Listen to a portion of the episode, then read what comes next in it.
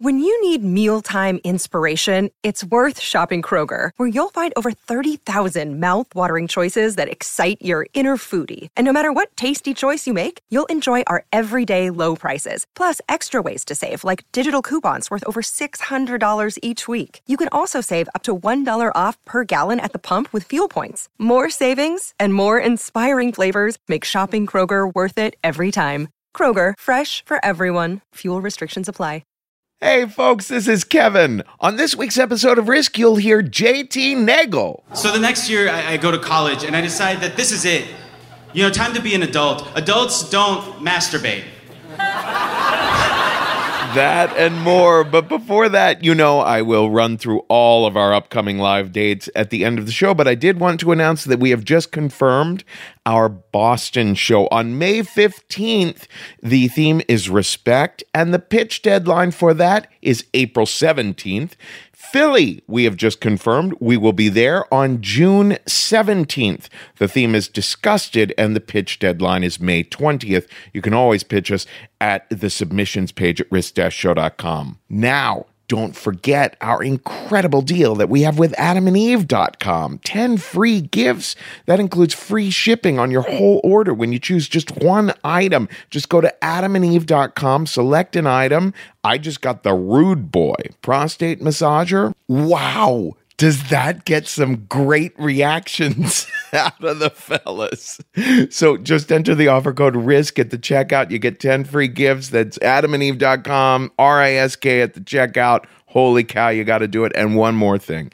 If you hate when I sing stamps.com ads at the beginnings of shows, boy, this week you are up shit creek.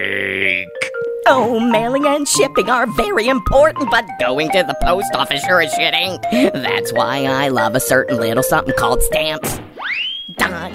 You can buy and print your U.S. postage using your computer and your printer too. We use stamps.com right here at Risk and tell tales about butts and poo.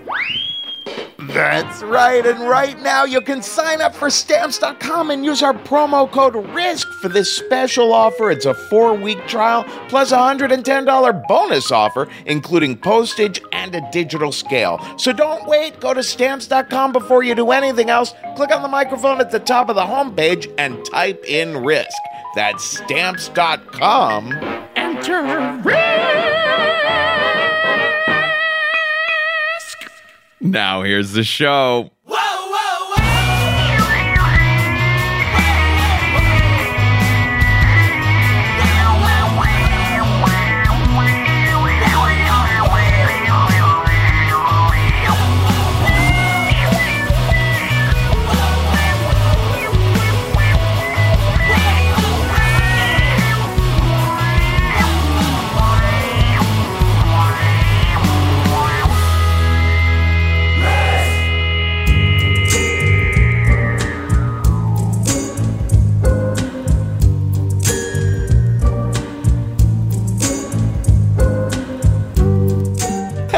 Kids. This is Risk, the show where people tell true stories they never thought they'd dare to share. I'm Kevin Allison. This is the Karminski Experience behind me now, and this is live from Chicago 4.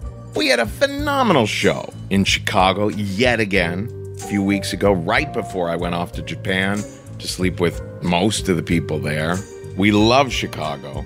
We love these live shows. You know, Here's the deal though there is a problem. After every live show that we do out of town, I do a meet and greet, right? I take pictures with people, give them hugs, chat about their experience of what the show has meant in their lives. But there is often a cute dude, right? There's often a cute dude who uh, will come up and, you know, I, I won't know if he's gay or not, and so I'll be too shy to give him my number or, or, to ask for his. We just did a show just a couple nights ago in Washington, D.C. There was a cute dude. His name was Fern from uh, Virginia. And I didn't, I was too shy. So I think here's what we should do if you're a cute dude and you come up to me after a show, say something that kind of gives me a hint as to your orientation. You know, something like, wow, do, do I not think of vaginas often? Or, hey, is your favorite Streisand album also Color Me Barbra? Or, well, I'll tell you, Kev, aren't dudes' butts neat? If you just toss in one of those zingers, I'll totally get it and I'll give you my number. And in the meantime, Fern, Fern from Virginia. Uh, you guys should know I'm always on Twitter at the Kevin Allison or on email at, you know, kevin at risk-show.com. You know the drill. The ferns of the world out there. Tell you what, after I met that one, I wanted to be between two ferns. But we're going to start this uninterrupted live Chicago set with a young man who had never told a story live on stage before even though he's an actor and improviser in town. Now, George Carlin once used the old expression boxing the Jesuit to mean masturbation. And so I thought, since this very Catholic story is about both beating the bishop and bowing to him, here's J.T. Nagel now for the story we call Boxing the Jesuit.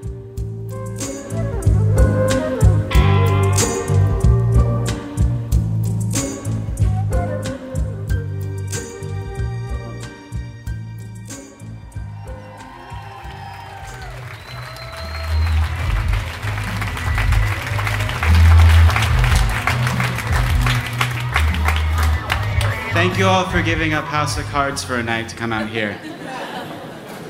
My name is JT Nagel. I'm originally from a small town called Osawatomie, Kansas.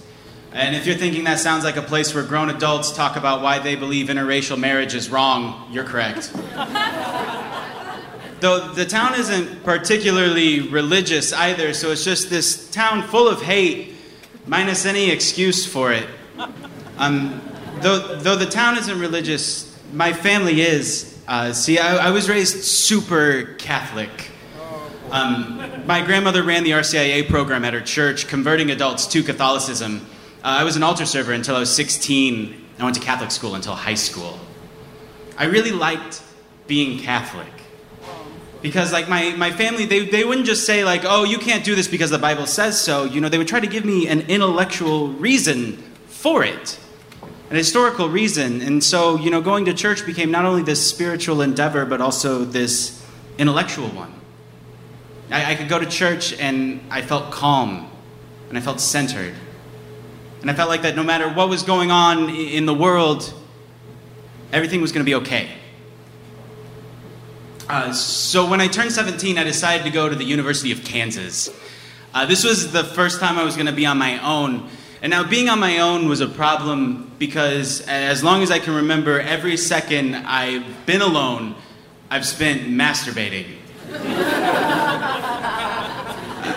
I first discovered masturbation when I was like eight, and I remember just thinking, oh my god, this feels great. Um, I'm gonna do this forever. and that was the plan until I was 10. Uh, and we start this program called Project Genesis in school, which was basically Catholic sex ed. Through Project Genesis, one of the lessons is uh, mortal sin. And my teacher, Mrs. Boyer, told us that mortal sin is the act of deliberately turning your back on God. And self abuse, which is the Catholic term for masturbation, uh, is a mortal sin. And all mortal sin leads directly to hell. And it just hit me. I was like, oh no. Like, that's me. Like, I'm going to hell. And so I try like really hard to stop. I, I really do. When I'm 16, I give it up for Lent, and that lasts like that lasts like seven days. Um, until I go over to my friend Jen's house after school one day, and we end up making out on her bed. And while we're making out, I, I come in my jeans. And And so then I immediately jump up and I run to the bathroom and I get a plan. And I flush the toilet even though I'd been in there for two seconds. And then I turn the faucets on full blast and I splash water all over my crotch. And then I come back in and like, I'm like, oh, I was washing my hands and water fell on my pants. Uh, but Jen doesn't hear me because she's sitting on the corner of the bed sobbing. And she just keeps repeating, I ruined your lint. I ruined your lint. Jen wasn't even Catholic. She just cared about me and like my beliefs. Uh, so the next year, I, I go to college and I decide that this is it. You know, time to be an adult. Adults don't masturbate. Uh, so, so I find the Catholic Center on campus, and I go and I find out they have these extracurricular classes, and one of them I enroll in a thing called spiritual direction. And spiritual direction is where once a week I would meet with a nun, and then we would talk about college and the temptations, and you know through faith how to overcome them. And I'm assigned a woman named Sister Elena. Now, Sister Elena, she's probably 26, but she looks about a thousand. Uh, she's got this really boxy head that's like a quarter size too big for her body. Her skin looks like she's been reaping wheat since she was born. Um, she's got this very quiet voice. And so for my first meeting, I go in and she sits me down in this sparse office and she just asks me, you know, why have you decided to pursue spiritual direction? And I just blurt out, I want to stop masturbating. and then I look down and I'm, I just say, you know, I, I believe I'm going to hell. I think I need help. Sister Elena decides to help me.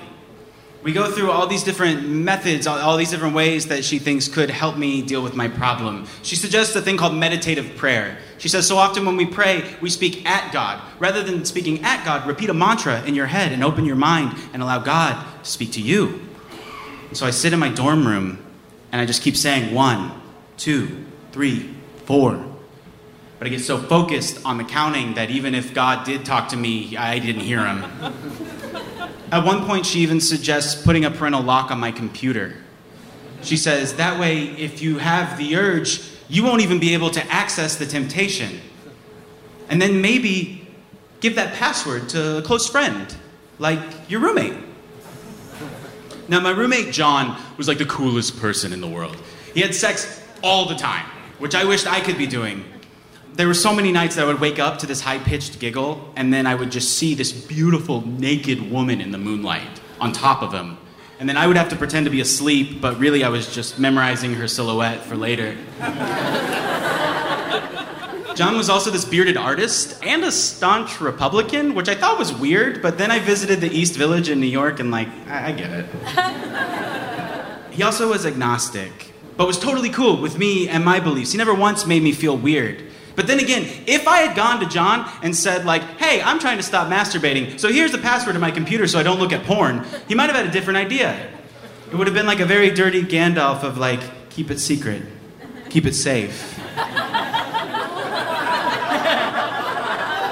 then, like, 30 years later, talking to his kids, being like, oh, you think your roommate was weird? no, was, I wasn't gonna do it.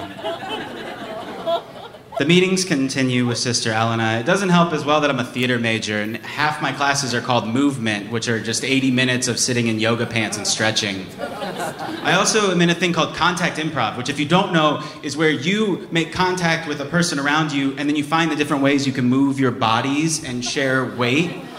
Um, one day, a girl named Debbie Diesel comes up, which is a real name uh, comes up to me and she's this fit, beautiful brunette, and she just asks me like, "Hey, do you have a safety pin?"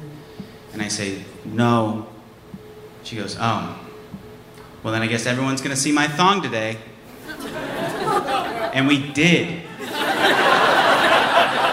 and it was great. It was this like baby pink G string. Anyway, class became 80 minutes of me trying to pretend like I didn't have an erection. Sister Elena, I, I could tell she was getting very frustrated that nothing was working. She began to equate all of these things, all of my, my friends, these classes, anything that distracted me from my faith with demons. She tells me that some time away she thinks would help. So she asks me to go on this retreat with other Catholic students. I tell her I'll, I'll look into it. And I come back the next week and she asks me, Hey, have you signed up yet? And I, I say, No, I, I haven't. And Sister Elena had this way of talking where it sounded almost like she scripted it in her head before she would say it out loud. She sits me down and very deliberately says, You know, well, you need to sign up. Because if you don't, the devil will make things come up in your schedule. That night, I get a call from my mother. She owned a catering business and was understaffed. She just goes, Hey, JT, can you help me out in a couple weeks? I'd really appreciate it. I look at my calendar it's the weekend of the retreat. The next morning, the university announces auditions for a children's theater show, also that same weekend. Now, like, I don't believe in like red skinned, goateed, pitchfork devil, but Sister Eleanor was right. Things did come up. You know, it, it's very difficult to think that all of the people that love you and the one thing in this world that makes you happy could be the work of Satan. but I also begin to think that maybe the devil has better things to do than have a couple get married and hire my mother to do the food. and maybe Satan didn't turn Rumpelstiltskin into a musical and have the University of Kansas premiere it.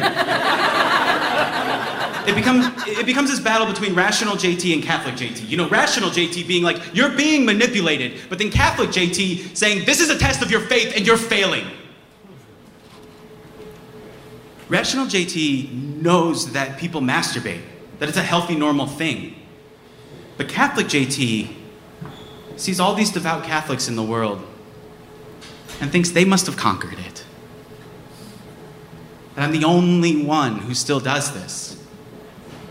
It's like, you know how sometimes when people smoke pot, I've heard, um, when they get, they get really high and they think that they're like the highest person in the room.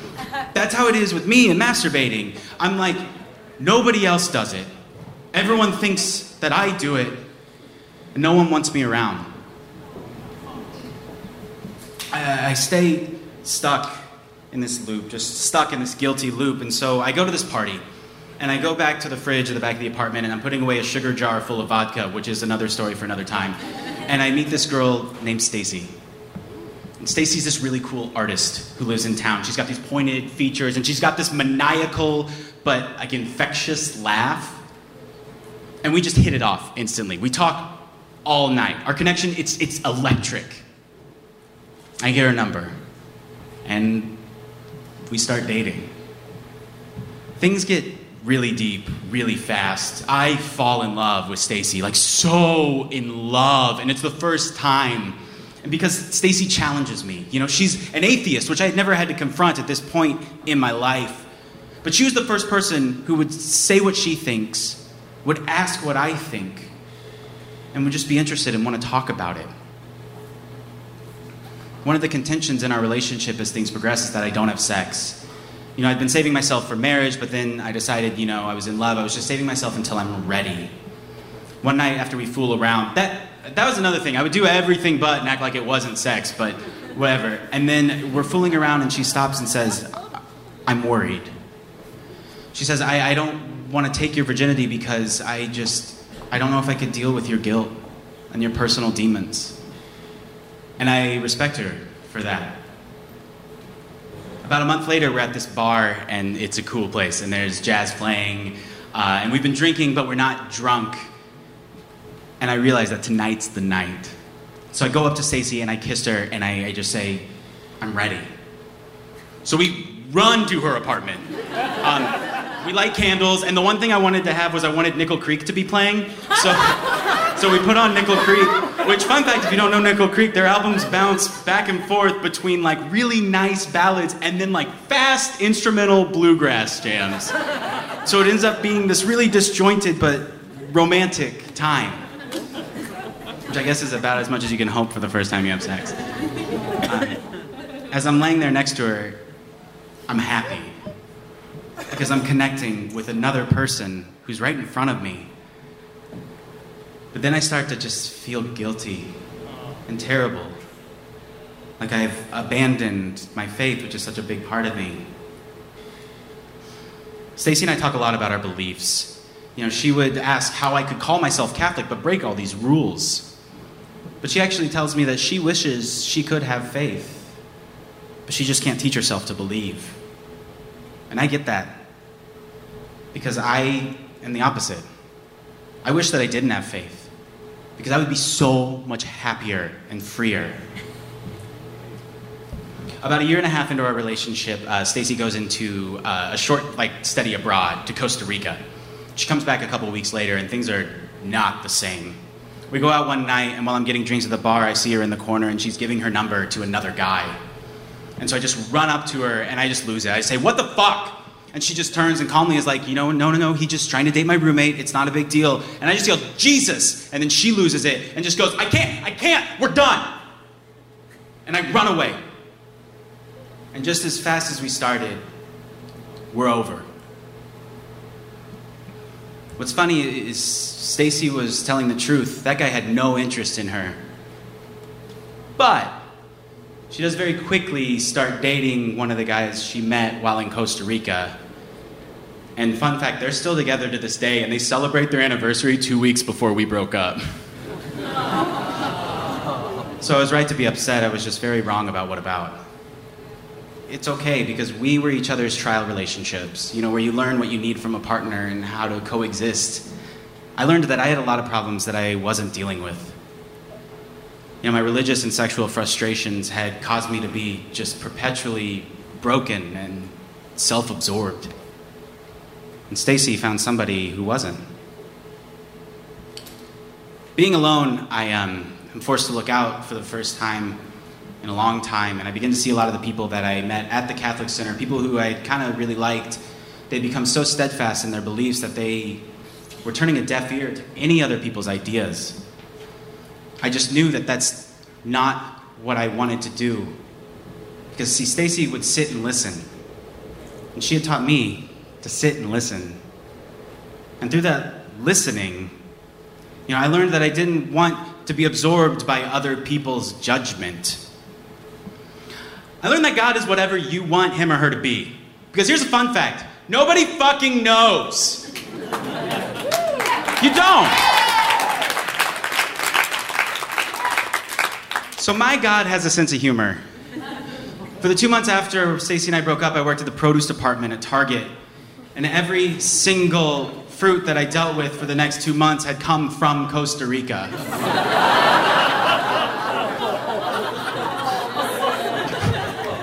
I think that was God's way of forcing me to deal with my problems. But see, when, when God has a sense of humor, he becomes more of a friend than a dictator. And that's easier to get behind. I end up meeting somebody else who I'm with to this day. We've been together for close to five years. Because with this person, unlike with Stacy, I can give myself completely and wholly to this person. And she reciprocates. And it's just really nice to feel complete. And we do sleep together. And you know, part of me does have that tinge of Catholic guilt for committing a mortal sin. A bigger part of me is just in love. And I know that God, as a friend, supports that. And the release from that guilt makes me feel fucking great. Thank you.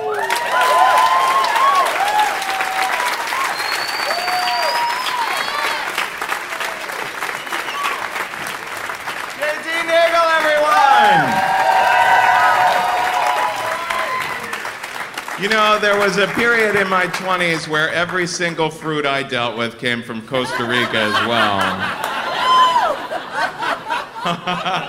and adults do masturbate, and sometimes they record their orgasms and clip them into stamps.com ads. um, actually, people have been asking lately why I have not uh, done a new kinky story in a long time. I it, actually, I, I, was also raised very, very devoutly Catholic, and uh, I think that that did contribute to my becoming rather kinky. A, a while back, I did a story on the show uh, called Kevin Goes to Kink Camp.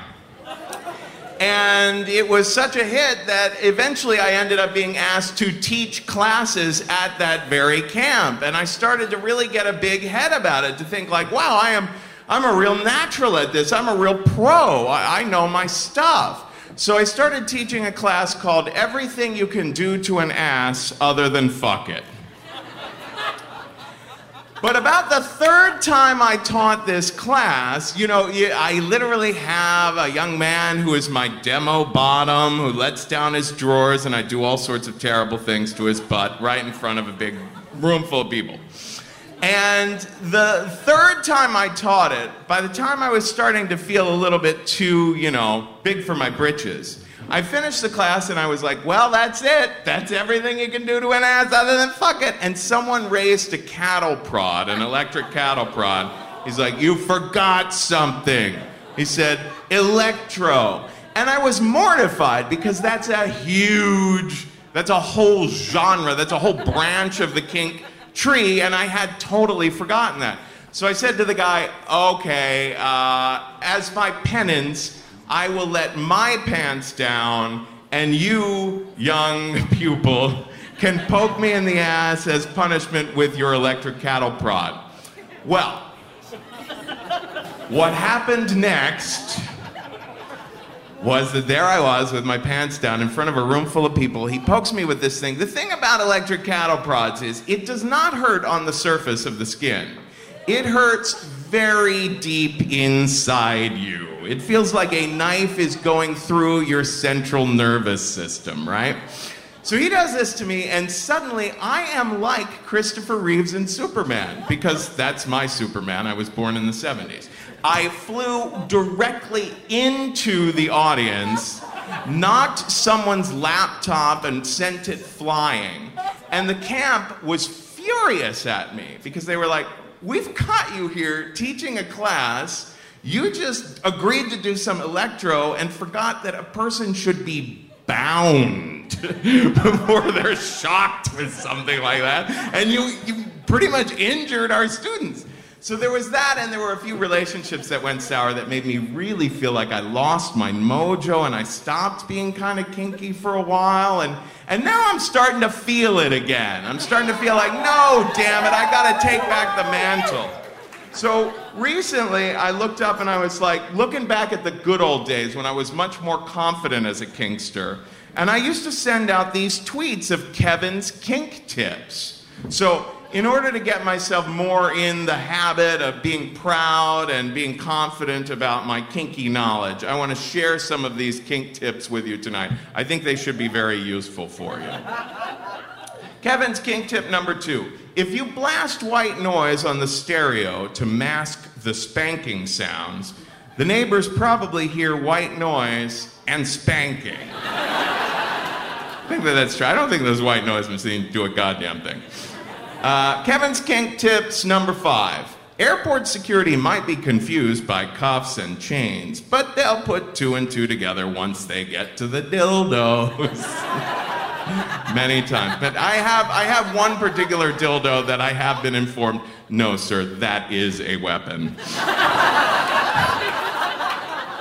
Kevin King tip number 28. With nipple piercings, sometimes it feels like the very shirt you're wearing is flirting with you. if you get a shirt that has a seam going right down here, you can walk down the street being like, hey, shirt! Kevin's Tip number 40. The inventor of the trackpad for Macs had a deep seated hatred for those of us who use silicone lubes. Yeah, that's, that's always the, that's when the machine has to go, and it's like, oh yeah, I ruined another trackpad. Kevin's Kink Tips number 47. At a bi orgy, you're a weirdo if you don't say, May I touch you? At a gay dude's orgy, you're a weirdo if you do. It's true, we're really bad at consent. We're creepy. We are creepy.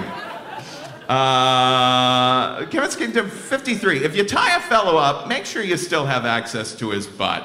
I shouldn't, I just shouldn't deal with ropes. I am like Buster Keaton with ropes. It's, we're all going to be tripping over everything. Uh, number 54. The longer you keep a blindfold on someone, the more likely they'll forget you haven't been to a gym in a decade. that's just wishful thinking on my part. I don't think that's true at all. Uh, number 55. Discussion threads on FetLife.com make great band names, like You're in Play in Detroit. you would hate to show out there and find a band and be like, wait, I'm going home completely dry? Uh, But even tonight, uh, someone in the audience, a dear friend of mine, wrote to me while we were backstage and said, he's here with his husband tonight. He said, Kevin, I need you to explain cake farting to my husband. I'm at a loss. And I wrote back, farting is the sexiest. And he wrote, LOL, that's a partial explanation. And I said, oh, right. Yeah, if it's up to me, the cake is completely optional. so I'm already back at it. I'm already giving the good tips as of tonight. All right, folks, I want to bring our next storyteller up to the stage. Uh, he pitched us a fascinating story a while ago, and I've been wanting to work with him ever since. So I was so excited to see when he pitched this new story. Uh, he has done work at The Moth, he's got a novel and a book of poetry. So, very uh, talented, multifaceted uh, young man here. Please welcome to the stage James Gordon!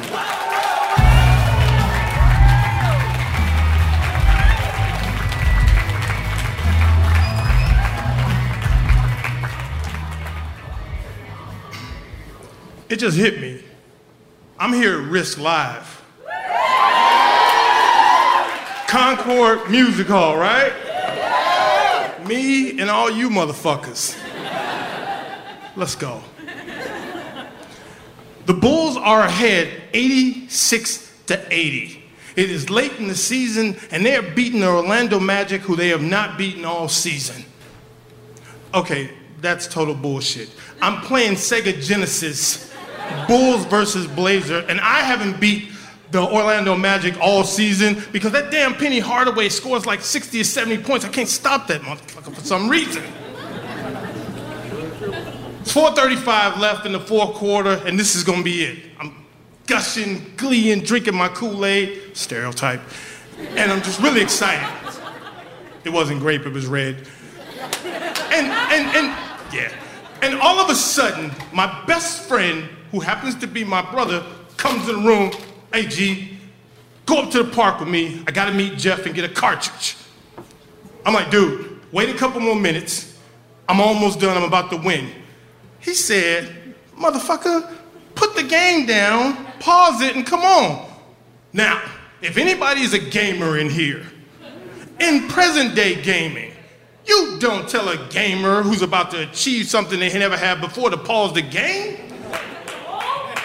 Right. But more importantly than that, those old ass games like Atari and, and television and Sega Genesis, you might pause them, and guess what? It'll be frozen right there. and You have to start that bitch all over again. So I'm like, bro, no, man, come on, come on. He's like, dude, man, you don't want me to go up there by myself. What would Ma say? He played the mama card.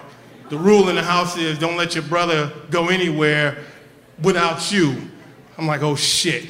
All right, cool. I pause the game. I turn off the TV because it is my mom and dad's house. I don't want to run the electricity up, so I turn it off and we go to the park.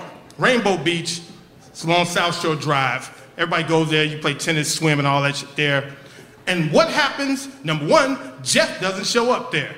Number two, my brother gets asked to play basketball. Now, my brother's second team all city. Of course he gets picked to play. He wants to play. He said, man, it's only gonna be a couple games. Guess what else happens? There's a space empty on the team. Bro, come on, play. I'm like, dude, we gotta get back to the game. He says, man, it's only be one game. Don't worry about it. Five games later, we're still on the court, we're winning, I'm all caught up in it. And the sixth game, you ever had that moment in your life you look back and said, I shouldn't have went, I shouldn't have said, I should have turned, I should have stopped. You ever have one of those moments? That sixth game was that moment. Because coming on the court were two other dudes who had already played and they got picked up, and three vice lords Leon, Chuck and Babatunde. Now, just real quick on the gang demographic.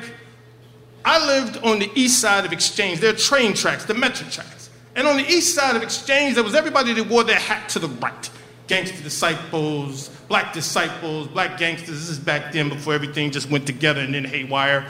And then on the west side of the tracks, there was everybody wore their hat to the left. Vice lords, Blackstone Rangers, and so forth. These guys not only were notorious gangbangers, they reeked of alcohol.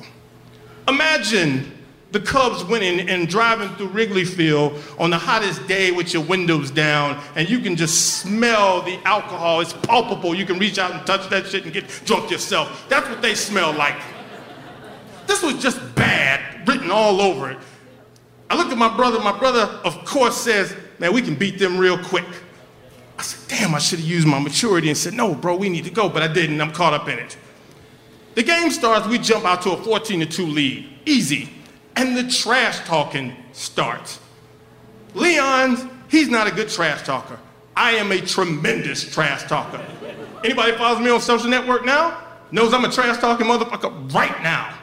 He says, Man, I just scored on you. I said, Hey, Leon, when I get done here, I'm gonna go fuck your mom without showering. I'm gonna fucking, she's gonna love it. You probably seen my shoes over your house plenty of times, you know. You know the Jordans? Right. It just go, and it, and it, but then it digresses. It starts getting more personal. He says, Hey, I seen your dad out there selling crack. I said, Hey, he was selling it to your dad. I don't know what the fuck you're talking about. he says, Punk. I say, Pussy. He says, Punk again. I said, You're a bitch. Next thing you know, there is a basketball screeching, screaming through the air right upside my head. We've got action, ladies and gentlemen. It's the three vice lords and my brother and myself. Now, just real quick, my brother and I are not gang affiliated, but because we live on this side of the tracks and all our friends are happen to be gangster disciples, guilt by association, it's on. We're punching, pow, pow. Sounds like a fucking Batman uh, old school TV, but it's pow, pow, bang. And then all of a sudden there's some separation. Anybody's ever been in a confrontation before? There's a moment where you make one of two decisions. Decision number one, we can take these guys, so let's keep fighting. We chose number two. Run, motherfucker, run. We also know that when you're, when you're close to your house like this and it's two, you break up. You split up and say, hey. And because my brother and I are best friends and siblings, we have eye contact, nonverbal communications that say, hey, you go that way, I'm gonna go this way. I'll meet you back at the house. Be safe. All right, cool.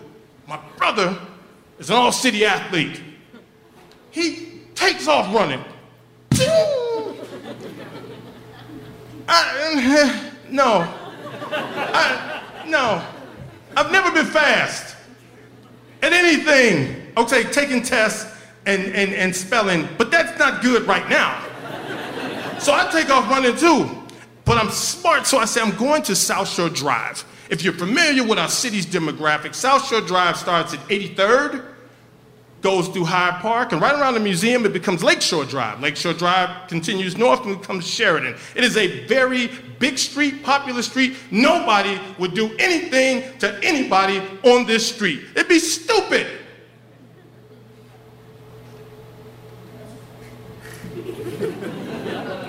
As I'm casually, slightly jogging down South Shore Drive, all I hear is, hey, motherfucker, we gonna get you!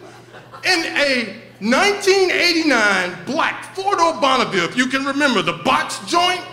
And of all things they're playing through their kicker box is NWA's Fuck the Police. As I look back on that right now, I said, shit, for all the times police pull over black men for nothing, where the fuck were they right now? so I start running, thinking still, nobody's gonna do anything on South Shore Drive. I cut back through the fence. There's a fence, and it's, it's like a long pathway in the park. So I cut through, run across, I cross 78th Street. There's a basement. And for some reason, it said, I said, turn this way. I turn into that yard and the basement is ajar. I said, I'm gonna go in here. So I go in, it's pitch dark in there, I hit the light, I'm gonna hide in here. I don't know how long I'm gonna stay, but I'm gonna stay long enough till it gets dark and they won't get me. I guess about 15, 20 minutes I'm there, it hits me. I gotta pee real bad. Ain't talking about like, oh my goodness, I can hold it for a couple minutes. No, I'm talking about I drank that PBR that y'all like. I drank about 10 of them. I, I, I like green line myself. I'm sorry, it just runs through me. The, the, the PBR, I drank about 10 of them. And I'm holding them, dancing and shit. So I said, okay, fine, I'm gonna run out, I'm gonna run out there real quick, Pete. I run to open up the door, jump out, and guess what? The man, a woman, and four kids are on the other side of the door. Immediately, I slam the door back and jump back inside the, the basement, and they open up the door. The man has this booming ass voice, What the fuck are you doing in here? I'm like, Oh, huh. And, and while I'm getting ready to explain, the mother and the children form a barricade in front of the door. The irony is, this is what my family would have done if somebody would have invaded. But before I could sit in that reverie, he said again, Motherfucker, what are you doing in our basement? What are you trying to steal? I said, No, sir. Real quick, rapid fire. No, sir. I'm not, I'm not trying to steal anything. These guys are chasing me. They're after me. I saw your door open. I was just in here. I'm not trying to steal anything. I just, I'm gonna leave now. I'm sorry. Hey, I'm sorry. I wasn't trying to do anything. And then the irony again, he becomes my father in front of me, this strong, caring man. He says, Son, you want me to call the police? Do you need any help? You need me to go with you? You want me to walk you home? I'm like, No, sir. I don't want you to be involved at all. I apologize for coming in your home. I'm just gonna leave now. And I go past and I slide past. And the mother reminds me of my mother and said, Baby, you be okay now. Like black mama say, You be okay, baby. Be safe out there. I pissed myself. Um, shit happens. no, I'm so glad the shit didn't happen, but that, you know, stop. Okay. So I run back, and now I've crossed 78, I'm headed towards 77, and here they come again. My task is not so daunting because all I have to do is get to 76 and get over to Coles. Here's why. There's an uneasy alliance, excuse me, truce between the Blackstones and the GDs, and it says this You can come to the park, play ball, swim, whatever, and then leave and go back safe passage. You can't stop anywhere in there because it's like you on some nonsense and we're gonna, we're gonna get you. We're gonna shoot you, kill you, all that shit. So all I had to do was get the 76 in Coles, which was like the gangster disciple central nervous system right there. That's all I had to do. So I'm running, I'm running, and the next thing I hear is bang, bang, bang. Psst, psst, psst. Oh shit. They're shooting. This is no longer trash talking. This is no longer something that you could just walk away from and talk about it the next day. They are shooting at me. I graduated college. I just finished my first year teaching, going into my second. I was moving to a new school district, which was paying more money, better benefits. I'm not supposed to die. I'm not a gangbanger. I went to Lutheran church. I was an acolyte. I played in the bell choir. I, I didn't, I did. big ass bells. It was some stereotypical shit. I had some big ass bells. Bang, bang, bang. Some old bullshit. But anyway, um, this not supposed to happen. So I start running harder, faster. Again. Bang, bang, bang. Splat. Right here. I still have the scar to this day. It gets me. Click.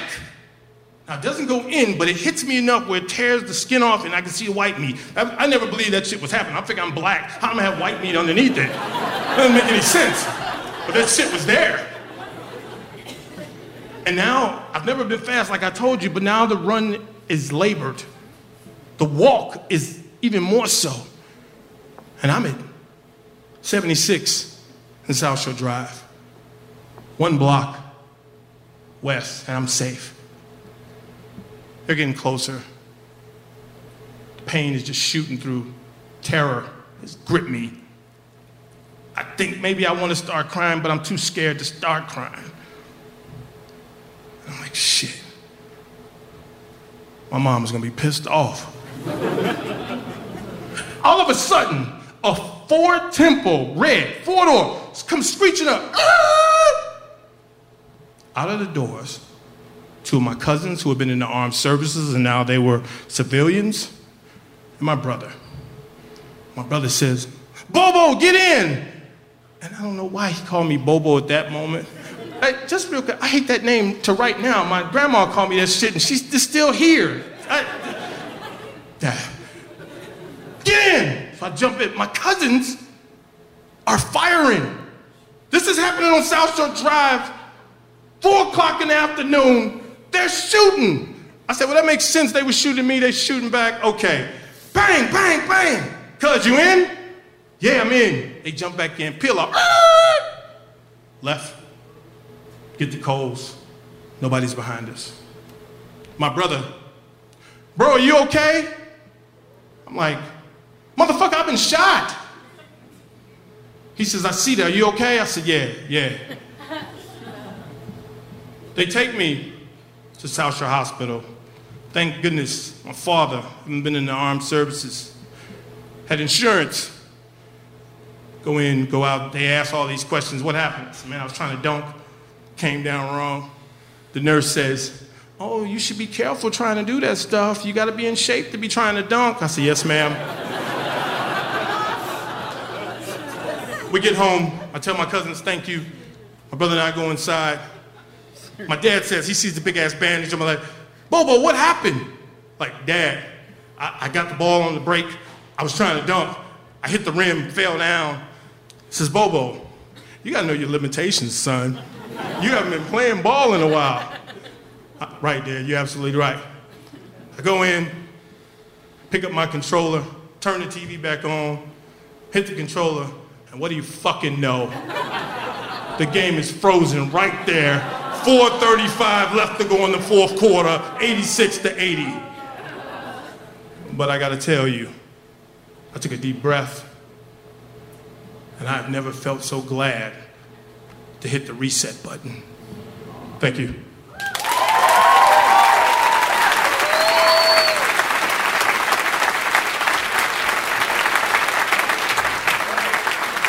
James Gordon!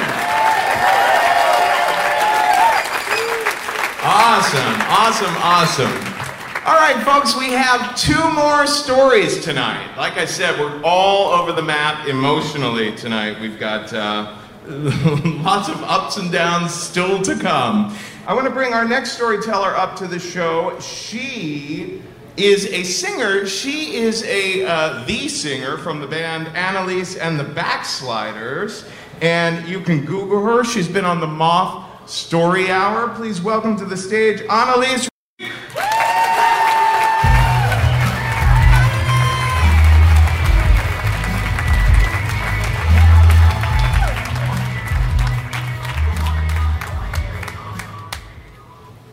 My brother Daniel is only two years older than me, but it might as well be 200.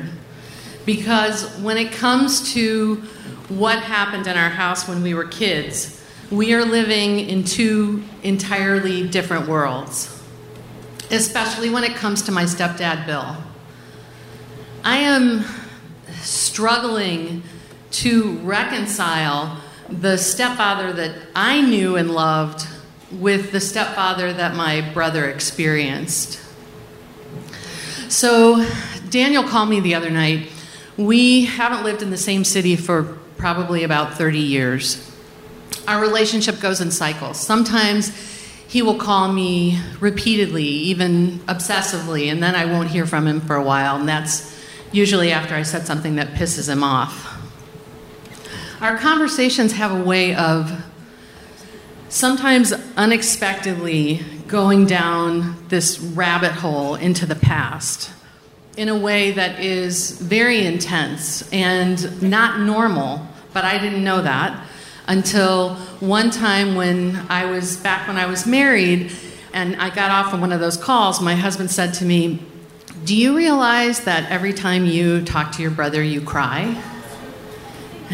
I had not realized that. That's ridiculous, but. But um, I cried the other night, so hey, not much has changed. My parents officially divorced when I was six years old, but the trouble started a couple years before that when I was four. My mom came from a good Polish Catholic family, but she was a rebel, which she proved by marrying my Muslim Palestinian father. So things went great, I guess, for a while until they moved back to her hometown of St. Louis, and my father began behaving oddly. So he thought that she was having an affair with the janitor at the place where he worked, and she'd never even been there. And he thought different people were plotting against him. He finally realized that he needed help, and he asked my mom to take him to the hospital. So, after several readmissions, though, he just seemed to be getting worse. He was diagnosed as a paranoid schizophrenic.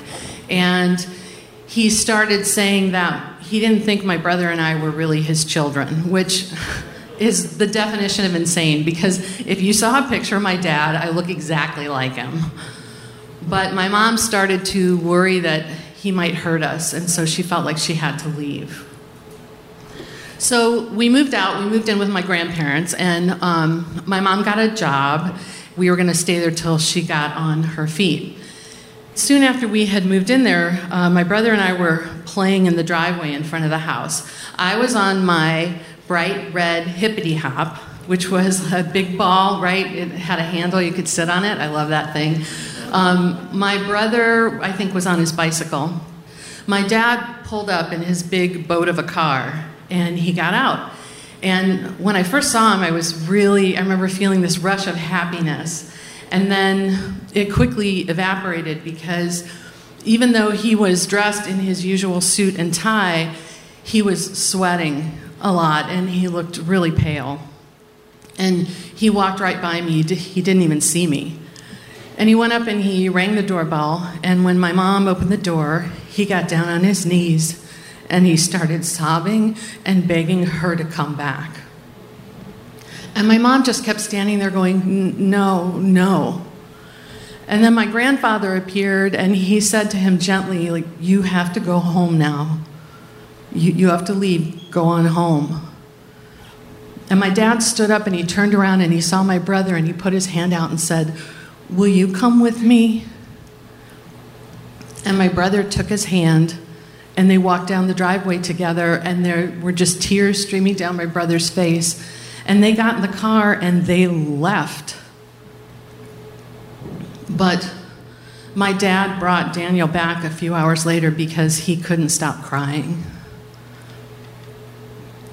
So we settled into a routine at my grandparents' house. My mom and I shared a room, and we had matching twin beds with these blue flowered bedspreads with these little white dangly balls around the edges. And my brother had his own room with a green bunk bed. And my grandfather made dinner for us most nights. He liked to cook. And my brother and I, we played together a lot. You know, we had the typical sibling fights. Like I remember one fight we had, we were fighting over a can of shoestring potatoes, and we were both like tugging on it, and then he let go of it, and it flew back and hit me in the mouth and knocked out a tooth. And my mom was in the bathroom at the time, and I remember going to the bathroom door and just putting my nose like right in the crack of the door and just screaming bloody murder. This poor woman, she's trying to pee or whatever she's doing in there. And I remember her saying, you know, go get a banana. And for some reason that shut me up. I know, I know. I don't know. I liked fruit. But so this stuff, these fights drove my mom crazy. But my brother and I also played together really well, and we would make up all these games together. So one of our favorites was on Saturday mornings, we'd get up, we turn on cartoons, and we would each throw a thick blanket over ourselves so we couldn't see, and we'd crawl around on the living room floor on my grandparents' olive green shag carpeting. It was the late 60s, and my grandparents were on it and we would pretend that we were roly poly bugs. So the game was like you, if you bumped into something, you had to roll over on your back, And you couldn't get back up unless the other person found you without talking and nudged you back up. We loved this game. We would play this forever, just rescuing each other. But underneath this normalcy, there was a deep pit of something scary. Because nobody ever talked about what was going on with my dad. And I remember I didn't say anything about it or ask about it. You're not going to believe this until I was in my mid 20s. That's how long it took. And when I finally asked about it, I really only did it because my mom and I were in the car together and she was driving, so we didn't have to look at each other. And I said to her, Mom, I was just wondering, what did you tell Daniel and I about you know what was going on with dad? And she just kept her eyes straight ahead and she had this I remember she had this really, you know, light tone of voice, but I saw her hands imperceptibly like tighten on the steering wheel and she said, "We didn't tell you anything." And I was stunned at this. You know, I was thinking, like, what the fuck? And I said, but you, we must have asked. I mean, we, we must have asked, like, why we went to go live with grandma and grandpa or, or why dad wasn't around much anymore. And in that same tone of voice, she's like, no, you didn't ask. And I had such a tangled, like, rush of feelings. But I remember the one that was the most prominent was just a deep sadness that at four years old, I had already gotten it stitched into my DNA that you don't ask questions, you don't talk about it. On top of that, soon after the divorce, my dad goes back overseas and he marries a girl from a village near where he had grown up. And this was a girl picked out by his mother and he brought her back to the States. And my stepmother just hated me instantly. And this just brought a whole new level of misery. So, into this mix comes Bill. Now, my mom met him at a place called the Ethical Society, whose tagline is a welcoming home for humanists. So, this was my mom's non religious substitute for the Catholic Mass, which my grandparents loved. And they loved it even more when she came home with a black man in tow. Bill was a big, stocky, ex football playing black man with snow white hair. It had been white since he was young and he always dressed really well. He dressed casually, but like his jeans were always pressed, and he had a number of those like shiny polyester shirts, you know, the bright ones with the patterns on them, like button down. And he also had several African dashikis. I liked those; those were pretty. And um, he always smelled good. And when he would come through the front door at my grandparents' he brought with him a light that was like palpable. And I would just fling my tiny body at him, and he would scoop me up and he would hug me like nobody ever did. I felt so protected. And I wasn't the only one who felt this way because, you know, years later we were in a shopping mall together and we're going through the mall and this little girl, who's like, I don't know, maybe three years old, sees him from across the mall and makes a beeline and starts running for him. And I thought she must be from some family that he knew, but I quickly realized she wasn't when her mother was like dragging her away. But I thought this kid, like, I was like, I, I get you, sister. I feel the same way. You know? He's a kid magnet. And on top of that, he was really, really fun. He had a super high pitched laugh, and he laughed all the time. He thought everything was funny. And when I was in acting school and I was in shows, I could always tell exactly where he was in the theater, even if it was pitch dark. And there were so many shows that I walked off stage to choruses of people backstage going, Who the hell is that woman laughing? oh my gosh. And he used to take Daniel and I to movies all the time. So when I was 12, he took us to see The Exorcist, which scared the living shit out of me. And he thought it was absolutely hilarious. And so, you know, when Linda Blair's head is like spinning around, when everybody in the theater's like, ah, Bill is sitting there hooting and laughing and screaming, spin it around again, baby, spin it around again. My brother Daniel tells me that he loved Bill too. He says that Bill understood him and he played with them. You know, my brother is exceptionally bright. He's very creative and he could always just draw beautifully. And I don't know, for too short of a time, everybody was happy.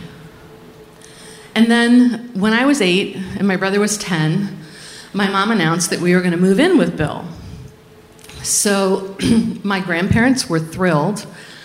My grandmother asked my brother if he wanted to have a Negro for a father. But my mom didn't give a shit, and she found an apartment for us in a very liberal part of St. Louis and in a place where nobody would look twice at a mixed race family. And so we all moved in, and I was happy because for the first time I had my own little room Shortly after we moved in, we got to get a kitten. But something shifted. And there was a kind of tension that hadn't been there before. Bill always liked wine, but now it seemed like there was always a bottle of something close by. Now, my mom worked full time, and Bill was Mr. Mom, and so suddenly we had rules in our house. So dinner was right promptly at 5 p.m. Uh, you had to eat everything you put on your plate. We had daily chores to do, they had to be done a particular way. Towels were folded in half and then in threes. And then my brother and I started getting grounded for breaking the rules. Now, I really didn't mind the rules because I think I was craving that structure. And I would fight with Bill. I mean, we, we definitely fought but I was given to like really dramatic bouts of yelling, I hate you, I hate you. And he would say, Oh, that's okay, baby, because I love you. Or he would say, Okay, okay, well, why don't you stick that lower lip out a little bit further? I can't quite see it. Daniel would fight with Bill too, but their fights didn't have a sense of humor like that. There was something really hard underneath it that I didn't understand. And my brother and I had never been hit, but now my brother started getting smacked. I guess I was around nine years old when this first started happening, and I, I never saw the beating, but I always heard the yelling that led up to it. And my brother remembers that the first time it happened was because my mom and Bill were going to have an adults only barbecue, and we were told that we had to go to bed early for that party. And my brother was not happy about that. And he let his feelings be known by hiding firecrackers in the barbecue pit. I know, you've gotta give him points on that one. I told you he was creative. So when those things went off, like all hell came raining down. I don't remember hearing them go off, but I remember seeing my mom marching through the apartment with a brown extension cord that was going to be used for Daniel's punishment. In the beginning, my mom was involved with that, but I feel like fairly soon the fights were really just between Bill and Daniel. I was really confused by this because Bill was the one who made us these like outrageous school lunches that were like triple decker club sandwiches with frilly toothpicks in them. And Bill was the one who came to the school to get me when I was sick with a kitten zipped up in his coat that he snuck into the principal's office. And Bill was the one who defended me when the school doctor told me that I had a crooked spine, and I called home crying, and Bill just like slammed down on that school. And he was the one that I talked to when I had problems with friends or I had trouble with a teacher. He spent an hour once teaching me how to say, fuck you very much, so quickly that people would think you were saying thank you very much. thank you very much. What? Oh, I said, thank you very much. but Bill was also the one who started drinking more and more and became sullen and angry. And Bill was the one who would get furious if the towels weren't folded right or the steps weren't swept well enough. And Bill was the one who would stop talking to you suddenly, leaving you wondering what you had done wrong. But here's the difference between me and my brother. When Bill stopped talking to me, I would just go into my room and hide until it had passed. But my brother, he couldn't do that. And so he would keep saying, Why aren't you talking to me? Why won't you talk to me? And sometimes he would follow him around the house, and the whole thing would just blow up.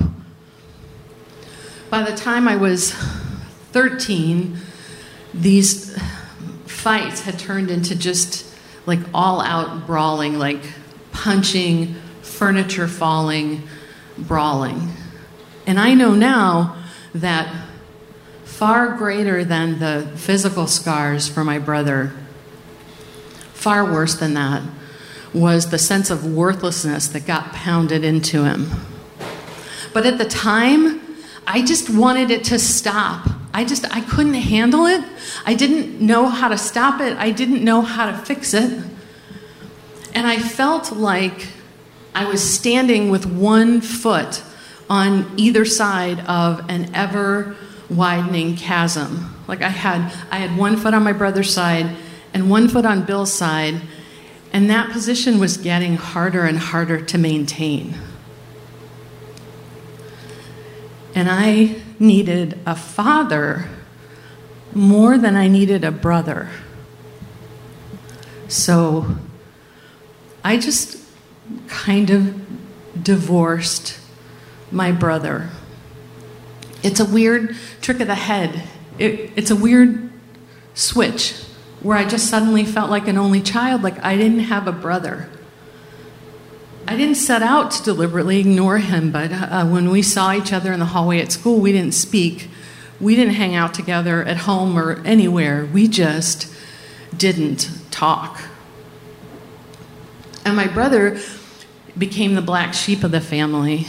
So he was in trouble at school. He stole some stuff. I don't even know what all the details are. That's what's so ridiculous. Because I, my strategy was I just threw myself into so many activities that I was never home. I became the person who was good. I got straight A's and, and I was funny and, and I could sing and I did shows and I did everything right which is its own kind of prison. But at the time, it was like a seesaw, and the lower my brother went, the higher I went. And I needed that role. I, I coveted that role, even if I had gained it at my brother's expense. So my brother, he managed to escape our house and go to college. And then he just never came home. I mean, I think in 30 years, maybe I could count on two hands the times that I saw him. And so the past just became the past, right? But that's not true, is it? So when my brother called me the other night, I was doing dishes the conversation started the way it always starts like, hey, how are you? I'm okay. How about you? And he said, hey, um, I've been thinking about something that I feel really bad about. And my stomach immediately tightened, and I thought, oh no, here we go. We're about to go somewhere I don't want to go. But he went on and he said, Do you remember when I punched you in the face and I made your nose bleed? And I was like, What? No. He said, Yeah, don't you remember we were in the car together and I was driving? We were arguing about something. And I said, Wait a minute, what? How old was I? And he said, You were like 14. And he said, We were arguing, and you started saying stuff to me. You started saying the kind of things that my mom and Bill would say to me, things that made me feel like a loser. And I don't know, I just got so upset and I lashed out. And I feel terrible because I meant to pull my punch, but I misjudged the distance and I got you right in the face and you were bleeding. And I just stood there with my hands in the dishwater, just crying because I didn't know what to say. I thought, how could I not remember something like that? I was 14. But then I thought, maybe I don't remember it because it didn't feel like it was that big of a deal. And maybe it didn't feel like that big of a deal because I felt like I deserved it. He was my brother, and I owed him but what I'm left wondering now is how long do we all have to keep paying? Thank you.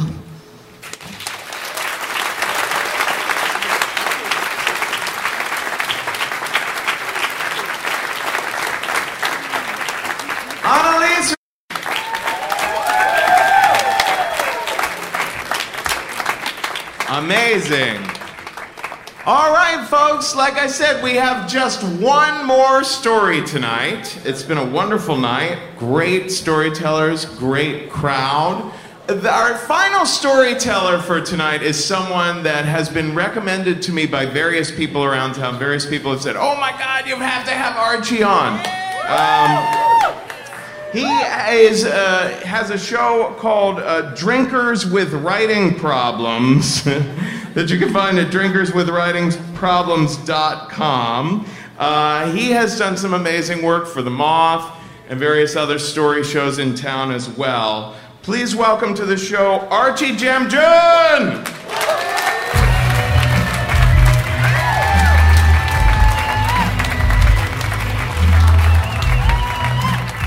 Hello.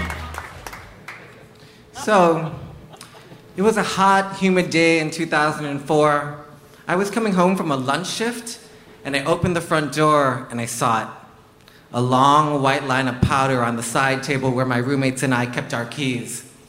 Now, I kind of lived in a drug den at the time, so you know, like my roommate was like a hippie with a ponytail and a lot of pot, and my other roommate was Pat, an FTM that I had dated and then we broke up, and he was really into the gay party scene. So it didn't really shock me to see a line of coke, but I'm not gonna say it was normal either.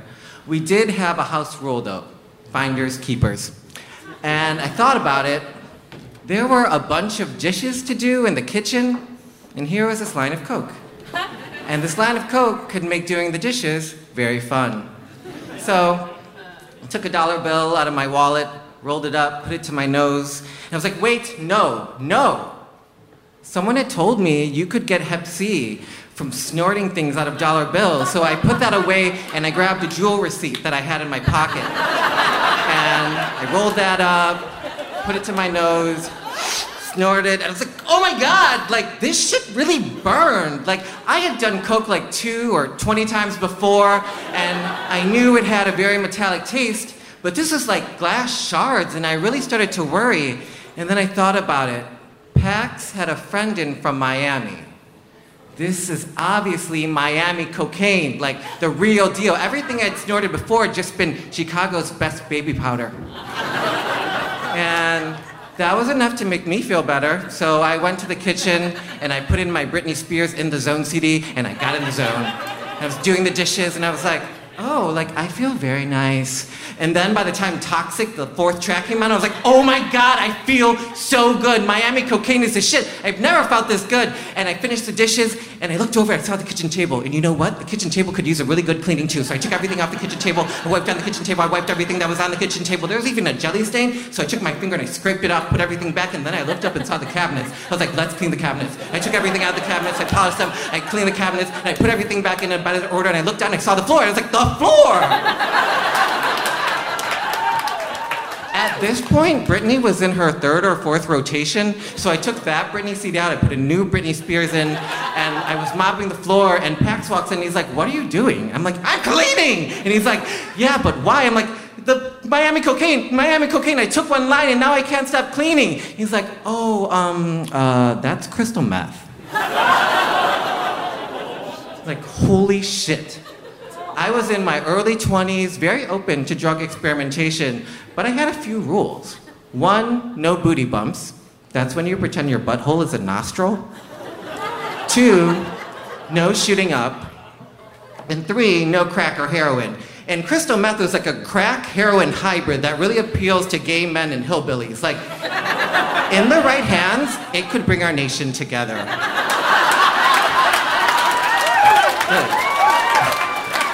I had seen people s- smoke it.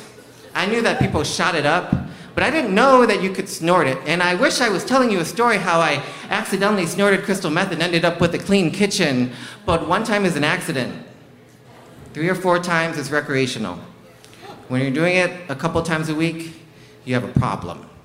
And it was very easy for me to fall into this problem because crystal meth became part of the apartment. See, Pax's friend really wasn't from Miami as much as he was from Florida, and he really wasn't from Florida as much as he was a state penitentiary.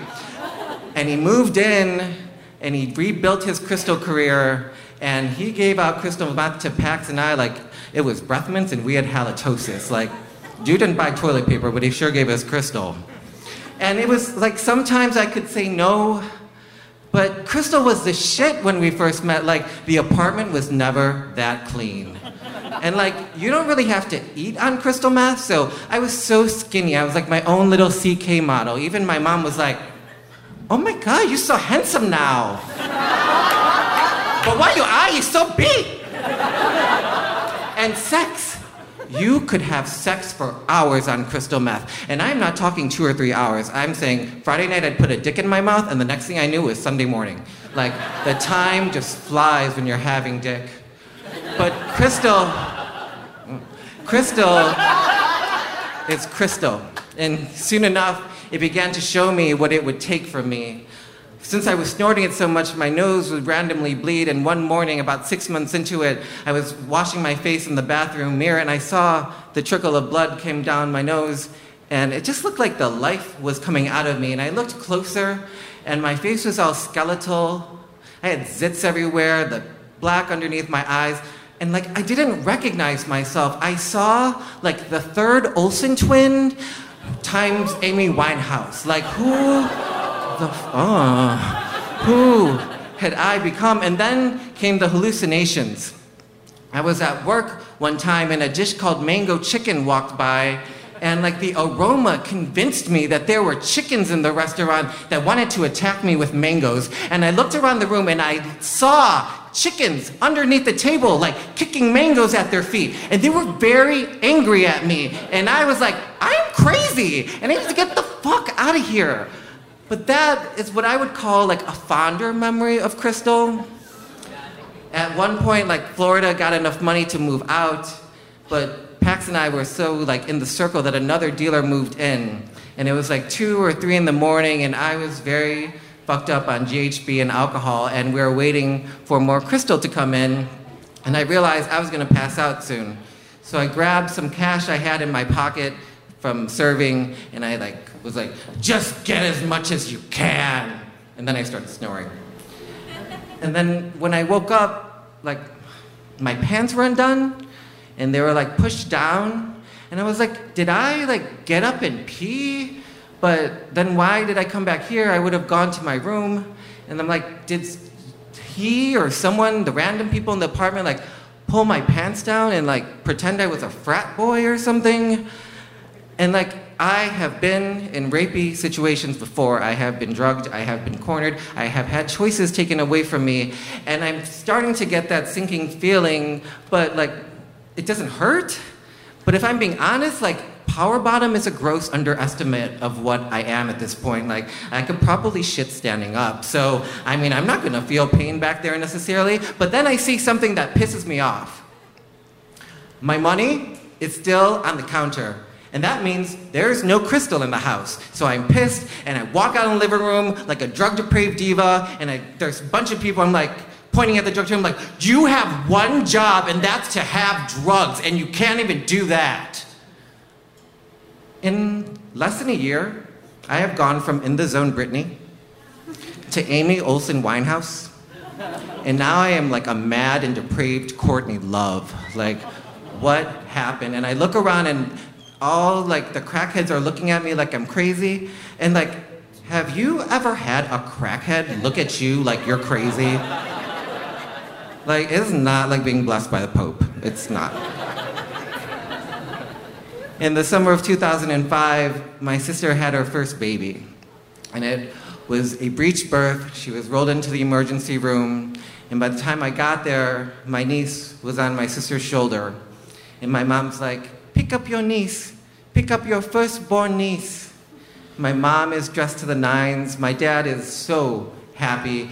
My brother in law is like a photo ninja running around the room. And I think I'm supposed to have this like Lion King Simba moment with my niece. But I am so fucked up. Like I'm either high or recovering at this point, and like there's just no way I'm gonna pick up my niece, this baby, because my body's doing crazy shit, and like I could jerk or tick, and I'm gonna drop her, and everyone is gonna see me for what I've become. So I just extend my hand out and I pat my niece on her shoulder. I don't even pick her up that day. And I think everyone in the room was just happier to think that I was scared of babies. And then I get to the car and I think about my life and like my friends, and I'm thinking my friends are all insane. Even worse, they think I'm insane. And like two of them are gonna go to jail soon for possession. One of them's just contracted HIV because it's very hard to party safe all the time. And I think about where my life is going and I realize I'm gonna die. I'm gonna die soon. Like, Crystal is gonna kill me. Maybe not immediately, maybe not physically, but something in me is gonna die. And I think about my niece, which makes me think about my aunt, Nathoi. Like, I didn't have the opportunity to grow up with any aunts or uncles because they were all in Thailand, but I did have one aunt until I was four, at which point she committed suicide and took a lot by taking a lot of pills. She was seven or eight months pregnant. She had a miscarriage, and it was just too much for her. I have always wondered what my life would have been like if she had stayed. What records would she have played for me? Would she have been a refuge when my parents were fighting? And I know that it is not about me, but why wasn't I enough to convince her to stay? And that's when I decided I had to try. I had to try, and it wasn't immediate, and it wasn't through magic. And I am still no angel. I will have a drink. I will smoke weed. I will buy your extra prescription pills. But I was not going to go down to crystal meth. And the people that helped me the most didn't even know what was wrong with me. My parents came over to the apartment soon after my niece was born, and Pax and I had like gotten high and cleaned it up and down and like we were so proud. And to be honest i was a little proud because this was my first apartment. And my parents walked in and i don't know if they saw like a stray pipe or pax and i just looked crazy because we were crazy. But they walked around for five minutes and left.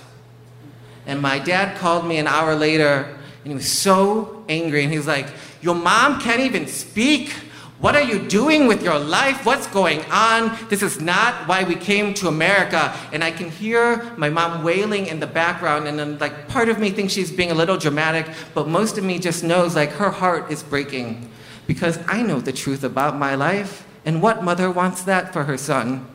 And so she calls me a couple weeks later and she's like, just move home, just move home. I will buy you a condo in one year. And I know she's fucking lying. She's grasping at straws. She's just like offering me a crossroads, and she will not let me go until I follow her. That's what my parents did. They saved the life they gave me. And I started dating a boy at the time, and even though it didn't last, he just loved me so much and he was so sweet. And like, I just didn't want to be high around him because when is the right time to tell someone you're dating you have a crystal meth problem? Like, hi, things are going so well. I just want you to know if I stay on this path, I'll be shooting up soon. Like, no, you can't say that. And then, of course, there was my niece. And she was an inf- newborn, and then she was an infant, and then she was crawling around. And I just thought, God, you deserve such a better uncle than I am. And I know I am never going to be the best uncle in the world, but if I could keep my teeth and not hallucinate, you might like me. and she does. We are both emotional, dramatic, artsy messes. Yes, I just called my 10 year old niece a mess. And her favorite thing to do is force me to dance choreography to Justin Bieber songs. A guy that we would both date, but for obviously different reasons. Last month, one of my aunts in Thailand passed away, and my family went to our temple to offer blessings to her. While we were eating lunch, Natasha turned to me and she said, I won first place at my violin contest, two first places. And I told her she had surpassed me, that during my requisite time as an Asian child playing a musical instrument, I had only finished second twice. How did it feel when you won? I asked her. Fine. Fine? Just fine? It only felt fine when you beat everyone? She went on to explain that it wasn't that type of competition, that she had done her piece, went to the judges' table, and she got a first place card. A lot of kids won first place that day. I wanted to say, what kind of fucking competition is that? What kind of new age hippie crap did my sister send you to? It's not a competition till somebody cries. But I held my tongue. And I asked her if she'd seen Adele on Ellen that day. She had, and we did our best Adele at Jamba Juice impersonations. Can I have a large, but can you put in a small cup, please? Why? Because I would never say anything to bring my niece down. I will always wonder what my life would have been like with my aunt. But Natasha doesn't have to. She helped save her uncle. Thank you.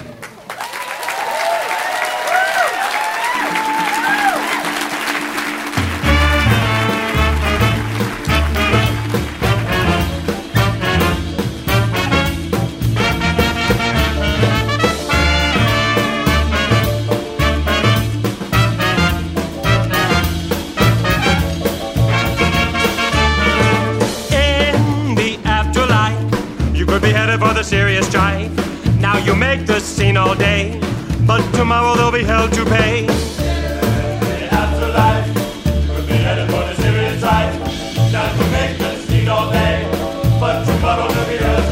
People listen attentively. I mean about future calamity.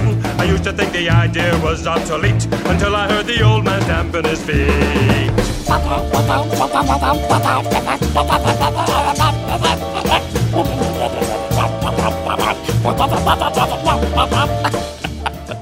That is all for this week's episode, folks. This is the Squirrel Nut Zippers behind me now. And what will ever become of the Fern Imbroglio, folks? Will this episode be remembered as the Fern Imperative? Will we ever reach the Fern Ultimatum? We're all just gonna have to stay tuned. In the meantime, I shall read the upcoming Risk Live shows on April 16th. We are back at the Nerdist showroom in Los Angeles on April 24th. We are at the Bell House in Brooklyn, and on April 27th, we are in Vancouver. Vancouver, that pitch deadline is March 30th, so get those pitches in The theme is overwhelmed. On April 28th, we are in Seattle, Washington. The theme is enraged. The pitch deadline is March 31st. On April 30th, we're in Portland, Oregon. The theme is despair. The pitch deadline is April 2nd. On May 15th, we're in Boston, Massachusetts.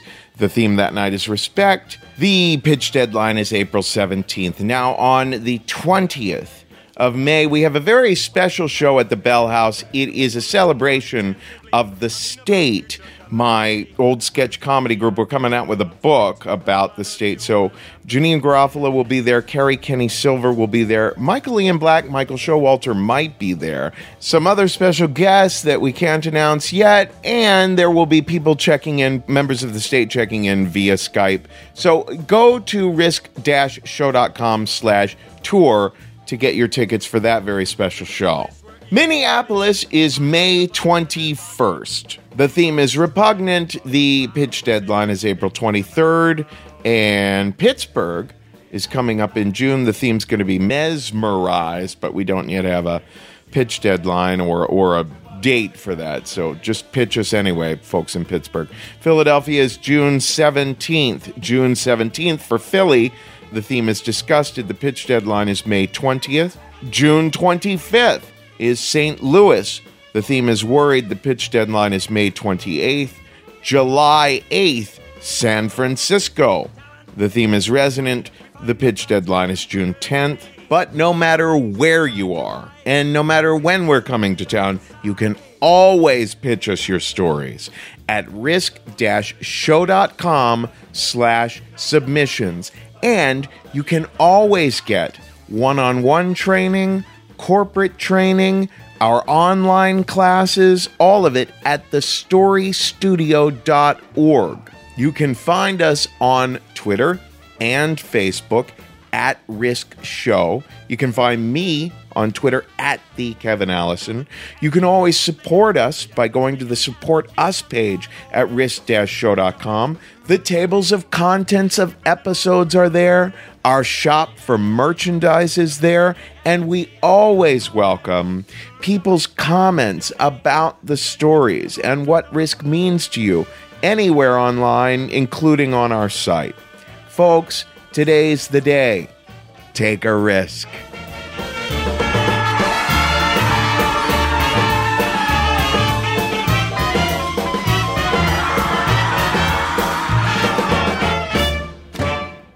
It's very difficult to think that all of the people that love you and the one thing in this world that makes you happy could be the work of Satan.